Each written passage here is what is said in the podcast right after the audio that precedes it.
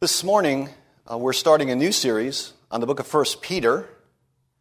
If you've been following along in the lectionary readings that we sent out from the Book of Common Prayer, you'll notice that First Peter is an Easter season book that's read traditionally after Easter, and in fact, throughout this upcoming week, you'll be reading from First Peter in the lectionary. It is a book, I feel, of profound relevance for the time we are in. It has been called a condensed resume of the faith. It is full of rich teaching, concrete, practical, tough love. There's a lot of tough love in First Peter. It's a wonderful place to see the axiom that high theology is highly practical, working itself out. So, the author here, of course, is Peter, an apostle of Jesus Christ, restored to feed the sheep after his betrayal of our Lord decades ago. And we see him doing that just here. And because he's an apostle, it means he's authorized by the Lord himself, having the Lord's own authority, if you will, to instruct and to nourish and to comfort the church. Peter writes somewhere around sixty-three A D. He writes from the city of Rome, where he was, according to solid tradition, just a few years later, martyred. Rome is symbolically called Babylon. You can see that at the end of the letter. In First Peter chapter five, verse thirteen, Peter says he writes from Babylon. So Rome is Babylon, just as it is called Babylon throughout the book of Revelation.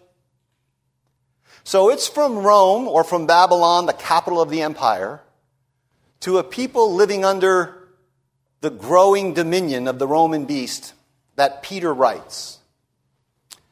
And so we're going to make two points. They should be on your outline, your insert. Exiles and election. So first then, exiles. After identifying himself, Peter begins this way. To God's elect, exiles, or strangers, exiles, scattered throughout the provinces of Pontus and Galatia and Bithynia and Cappadocia and Asia. Notice, first of all, the letter is a general letter, a widely distributed letter, what, what today we call a Catholic, small c, a universal epistle, meaning that Peter writes not merely to one church. He writes to this wide swath of believers scattered across a large chunk of what is today Turkey. And so the book has a kind of universal feel, a sense that it applies like a pastoral letter to the church universal, to the church everywhere and always. The book is not bogged down in personal details or local issues of any given congregation.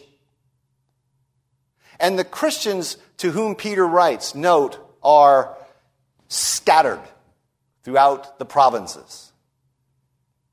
The word for scattered is the word we get diaspora from. We speak of the Jews of the diaspora, meaning the, the Jews in exile, the Jews scattered from their own homeland. But Peter is writing predominantly to a Gentile audience. These are people, and we know this from the rest of the book, these are people who, Peter says, inherited a futile way of life from their forefathers. Something he'd be highly unlikely to say of his own Jewish heritage. These are people who indulged in pagan sensuality, drunkenness, orgies, and general debauchery, which even nominal Jews would find abhorrent. These are people whose neighbors, the book will tell us, are shocked when they cease to live a life of immoral dissipation, which would be true of Gentiles, but not of Jews. And finally, we're told in chapter two that these are people who were not the people of God, who had not received mercy, but now they are the people of God. Now they have received mercy. So Peter is writing to Gentile Christians. And as the New Testament does everywhere, He takes the language that the Old Testament applies to Israel, and he applies it to the church. For she is the fulfillment of God's purposes with Israel. She is the Israel of God. So, diaspora then refers to the scattered church, scattered away from her true homeland. And it's qualified here and interpreted by the word exiles. Exiles scattered. Exile is a key theme in the epistle because it's a key motif for Christian existence. The word for exiles here means transience. Peter will use another word later that means resident alien. But this word here, exiles, is lighter. It's more vaporous. It means people passing through, vagabonds, transients. Transients of the scattering, homeless ones of the scattering. That is how Peter designates the church. Resident alien, which he'll use later, stresses that we're living away from our true home. Transient stresses that we are wayfarers, pilgrims journeying toward our true home. So clearly the two ideas are related, and we'll use them basically interchangeably throughout this series. But we need to unpack this a little bit, because it's critical that we get this right. There are two reasons throughout Scripture for this exile sentiment, for this alien sentiment. Two reasons for it. First is this. First is the brevity or the vaporizing shortness of life. Right? The whole book of Ecclesiastes, which I would also commend to you as an important book in a time of pandemic. But the whole book of Ecclesiastes is taken up with this idea that life has a sort of vaporizing vanity to it. But let's use Psalm thirty-nine as just an example of this theme. Psalm thirty-nine says this, "Show me, Lord, my life's end and the number of my days. Let me know how fleeting my life is." It's one thing to acknowledge this sort of intellectually. The psalmist wants it to hit home profoundly. He wants to be dislodged by it. Show me. Let me know. You have made my days a mere hand breath. You know, about that much. A hand's breadth. The span of my years, he says, are as nothing before you. Everyone is but a breath. Puff. Surely everyone goes around as a mere phantom. Psalm thirty-nine. Then the psalmist says this, "For I dwell with you, I dwell with you, as an alien, as a stranger." Now get this, listen. I dwell with you as an alien, a stranger, as all my fathers were. All Israel dwells with God as strangers. Because, like all human beings, they are vaporizing puffs of smoke. We are not home until we are in immortal, deathless, virusless glory. When this perishable puts on the imperishable, then we sing the taunt.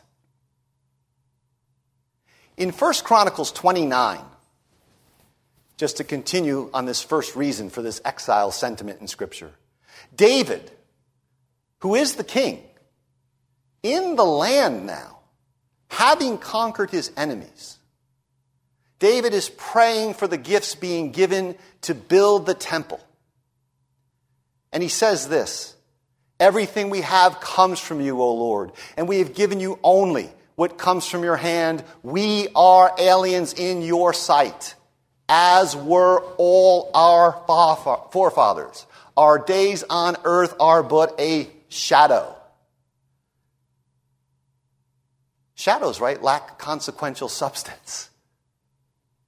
Thus everyone, David affirms, all our fathers, everyone is a stranger, a pilgrim, a wayfarer. Until we are immortal, we are puffs of smoke. So that's the first basic reason in the Bible for the sentiment deeply rooted in the bones and the D N A of, of the Catholic Church, historically, of being pilgrims. The second biblical reason for this sentiment is what we heard in the Old Testament lesson from Leviticus twenty-five. And this brings us much closer to what Peter's after. Leviticus twenty-five says this: the land must not be sold permanently, because the land is mine, and you reside in my land as foreigners and strangers. It's an astonishing statement. The land is the Lord's. Israel exists in it as tenants, the text says, tenants, foreigners and strangers. And thus the psalmists in general could say to God, you are my portion, my inheritance, Lord. Right? That, that language of God being our portion, it reflects the state of the Levites in Israel. They did not get a tribal land inheritance. The Lord said to them, I am your share. But, and this is important, the Levites dramatized, or they, sh- they showed forth the reality of all Israelites. They were all, we are all but temporary tenants in the land, strangers before the Lord, even in Canaan. Thus, for example, the psalmist in Psalm one nineteen, who is not in exile, he is not in Egypt, he is not in Babylon, he is in Canaan, in the promised land, says, do not hide your commandments from me, O Lord, for I am a stranger and a sojourner in the earth. One cannot even engage Scripture without this sentiment.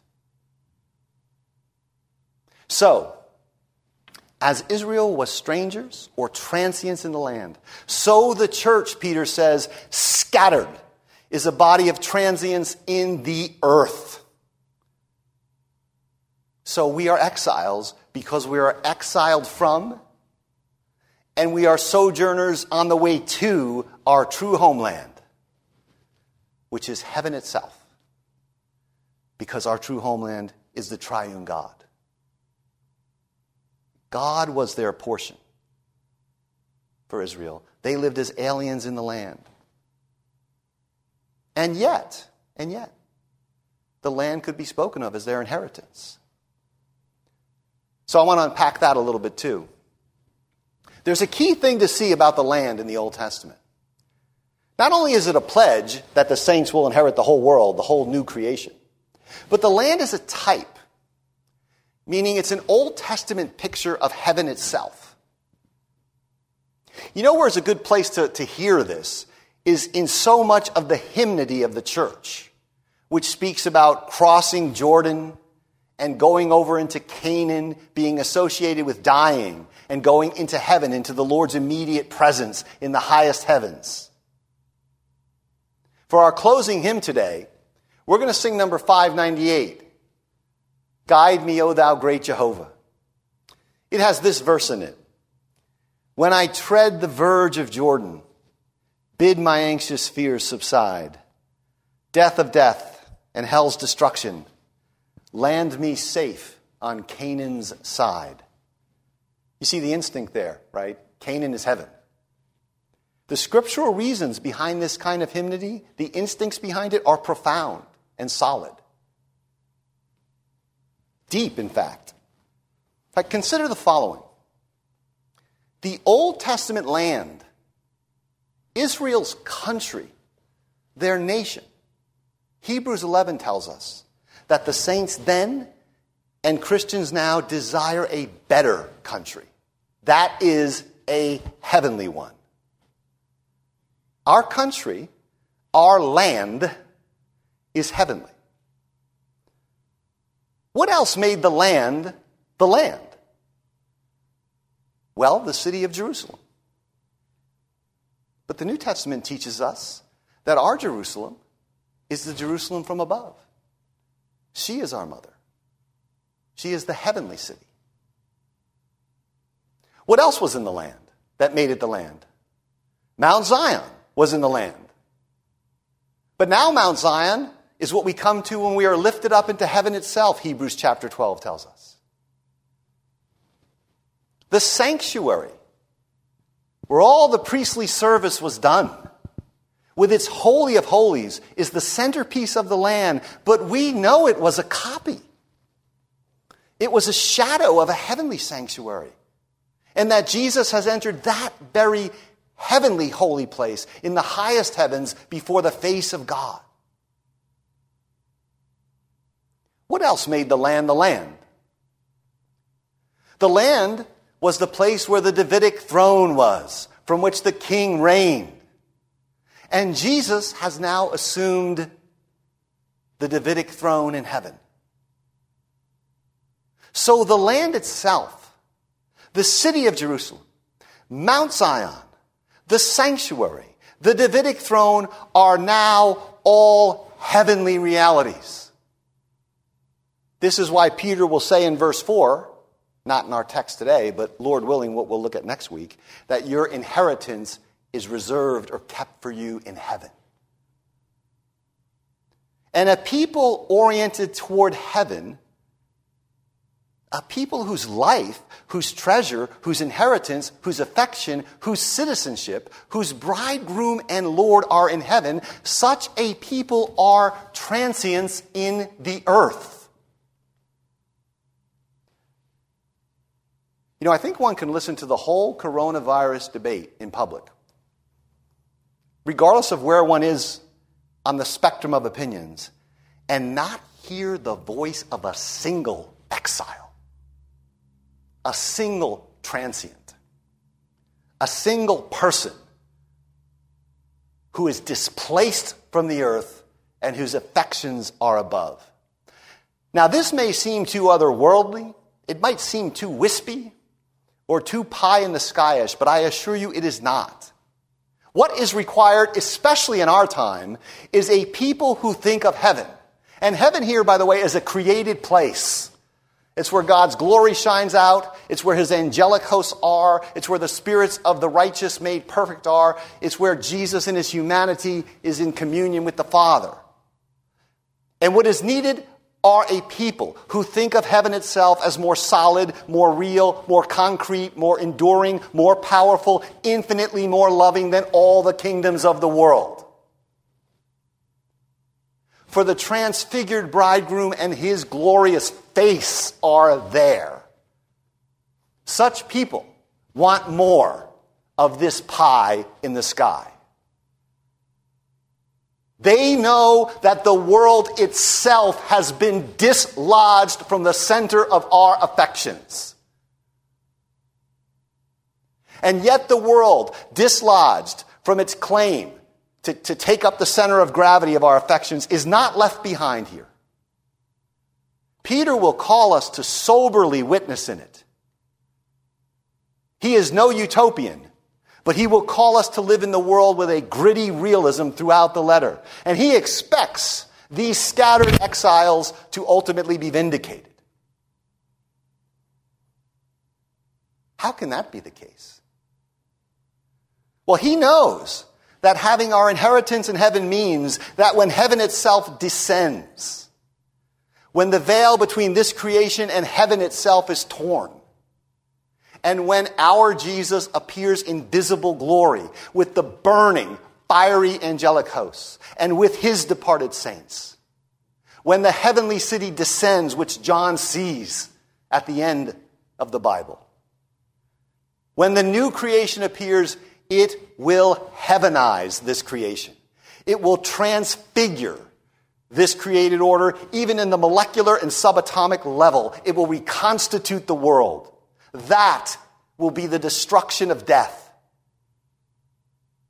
Right? That will be the end of plague. It will be the end of flus. It will be end, the end of every source of morbidity or mortality. That will be the end of all satanic powers.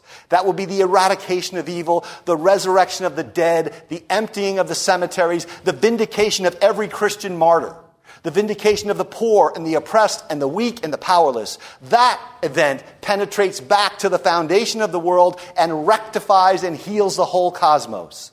Then, the glory, the visible radiance of God will flood the earth as the waters cover the sea. Then the whole groaning creation will be liberated, lit up, escalated in splendor far beyond Eden by the light of the glory of God shining in the face of Jesus Christ. Nothing short of this is the Christian hope. And nothing short of this is the Christian inheritance. Heaven, it turns out, is the epicenter of the Christian life, from which and out of which we think, whether it be about viruses or whether it be about ants. It is the epicenter of the new creation. It is where our life is already hidden with Christ in God. We get the whole creation as our inheritance because we get heaven itself. We don't move from earth to heaven. We move from heaven to earth. And having heaven, possessing heaven, being in heaven, we get the transfigured earth as our inheritance as well. Heaven, then, is the place from which, Paul tells us, we shall be revealed, seen openly, in glory, when Christ's transfigured glory is revealed. The meek shall indeed inherit the earth, precisely because their inheritance is kept and reserved for them in heaven. And until they do inherit, they reside as exiles and strangers in it. We have the gift of the Spirit now, which Paul tells us repeatedly is a down payment, a pledge, a foretaste of our full inheritance. And having that, we yearn for the full inheritance.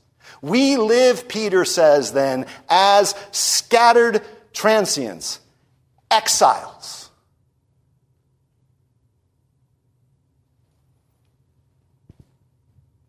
Second, then, is election. We are exiles. Nevertheless, the qualifier is important. We are elect exiles. This is how Peter begins comforting and encouraging these harassed, suffering transients with the doctrine of election. Right? This and no earthly consolation is the root of your dignity. Right, the root of your security, the ground of your hope. We have been chosen, Peter says, according to the foreknowledge of God the Father, so that being a member of God's household, God's people, is not determined by blood or by descent. They are not all Israel who are from Israel. It is determined by the sovereign God's electing mercy. Where is the church's anchor? I love the image in the book of Hebrews where the author says, our anchor has taken its root inside the veil. Normally, an anchor for a ship is thrown over the side and goes down. But our hope is our anchor, and the writer pictures our anchor as being thrown into heaven, piercing the heavens and into the highest heavens before the face of God itself and being rooted right there in the heavenly sanctuary where Jesus is. That's where the church is anchored. She is anchored in the being of the electing God. You could listen to, to weeks and weeks and weeks of coronavirus commentary from Christian people and never get the point that the church's anchor, its place of stability, is heaven itself inside the veil where Christ is. It's always about who can move the chess pieces on the earthly board better than the other guy. We are chosen by the foreknowledge of God the Father. And that's not just God's bare cognition, his bare knowledge of the future. To be known by God is to be loved by God. Right? Through Amos, God says to Israel, you alone of all the peoples on the earth I have known, meaning I have loved. Right? To be known by God is to be loved by God. To be foreknown by God is to be loved by God from all eternity.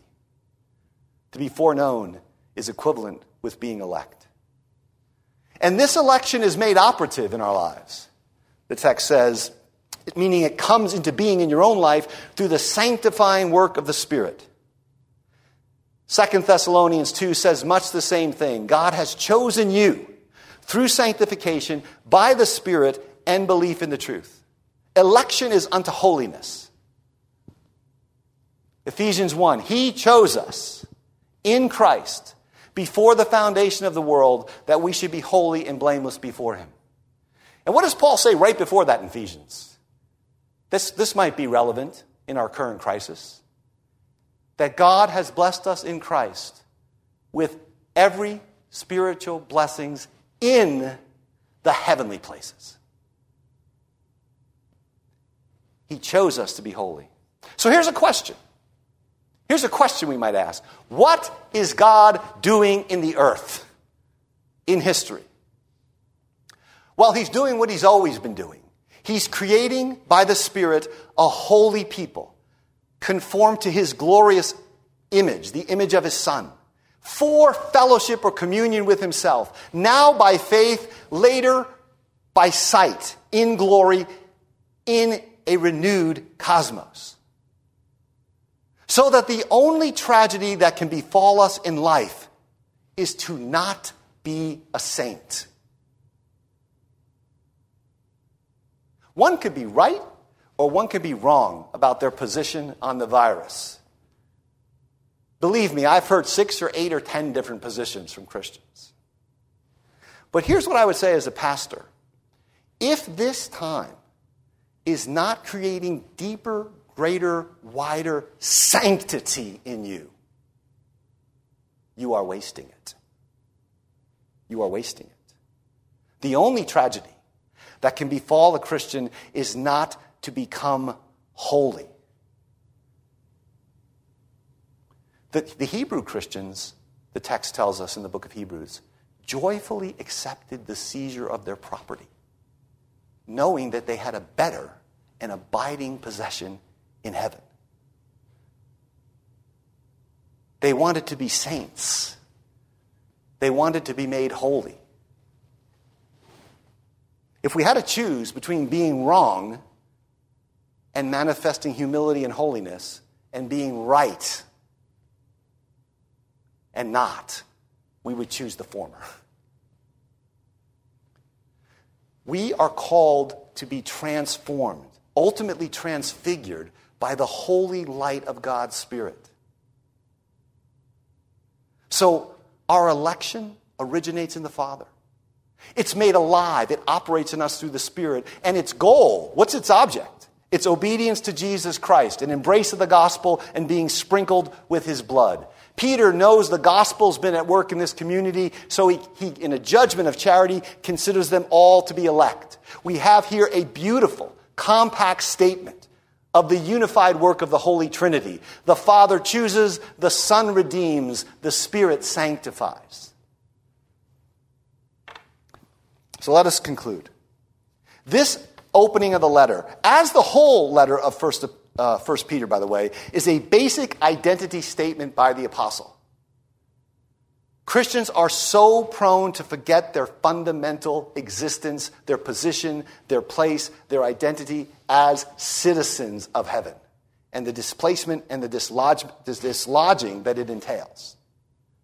It is fundamental to understanding this epistle, this orientation, and it provides a basic orientation for Christian existence in the world. These communities to whom Peter writes, they are poor, they are powerless, they are harassed, they are suffering.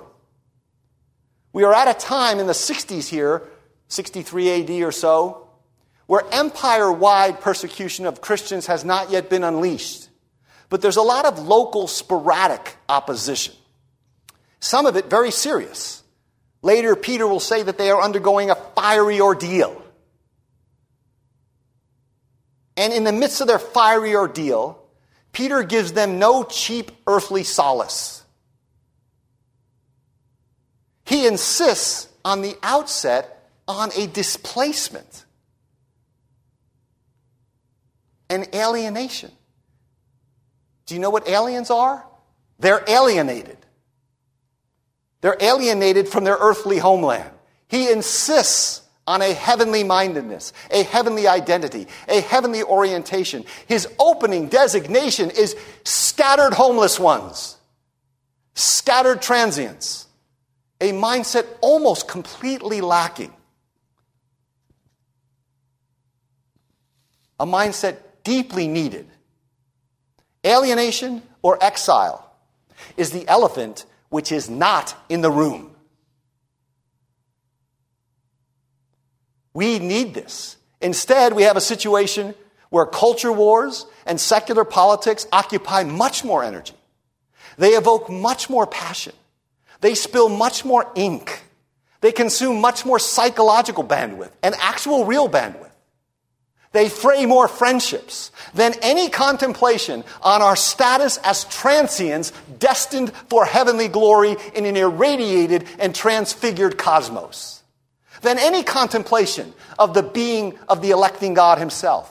Than any contemplation on seeing the face of Jesus.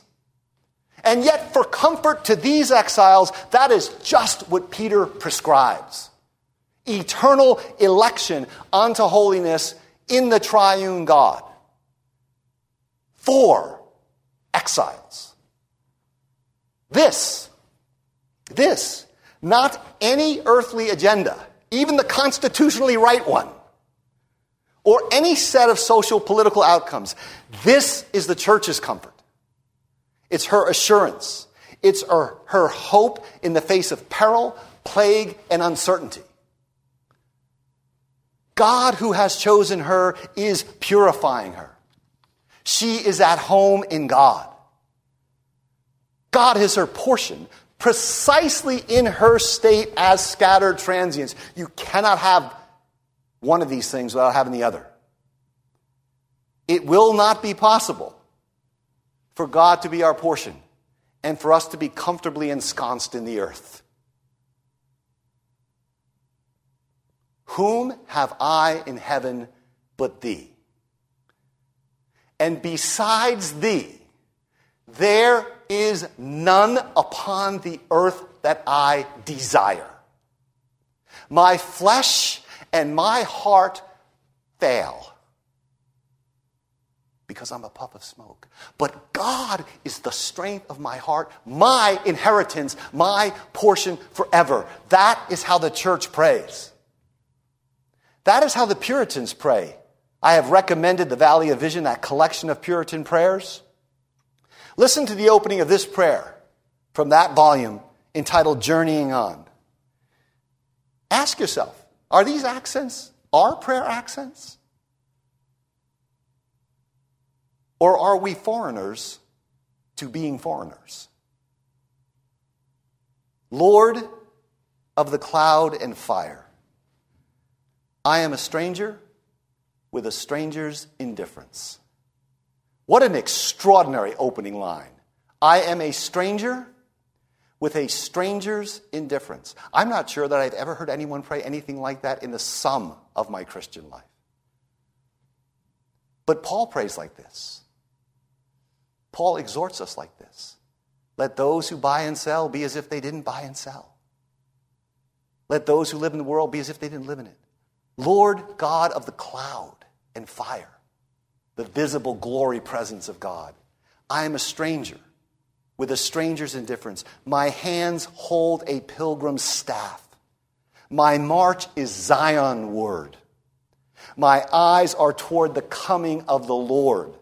My heart is in thy hands without reserve. That's an elect exile. And it's as such that we are fully blessed.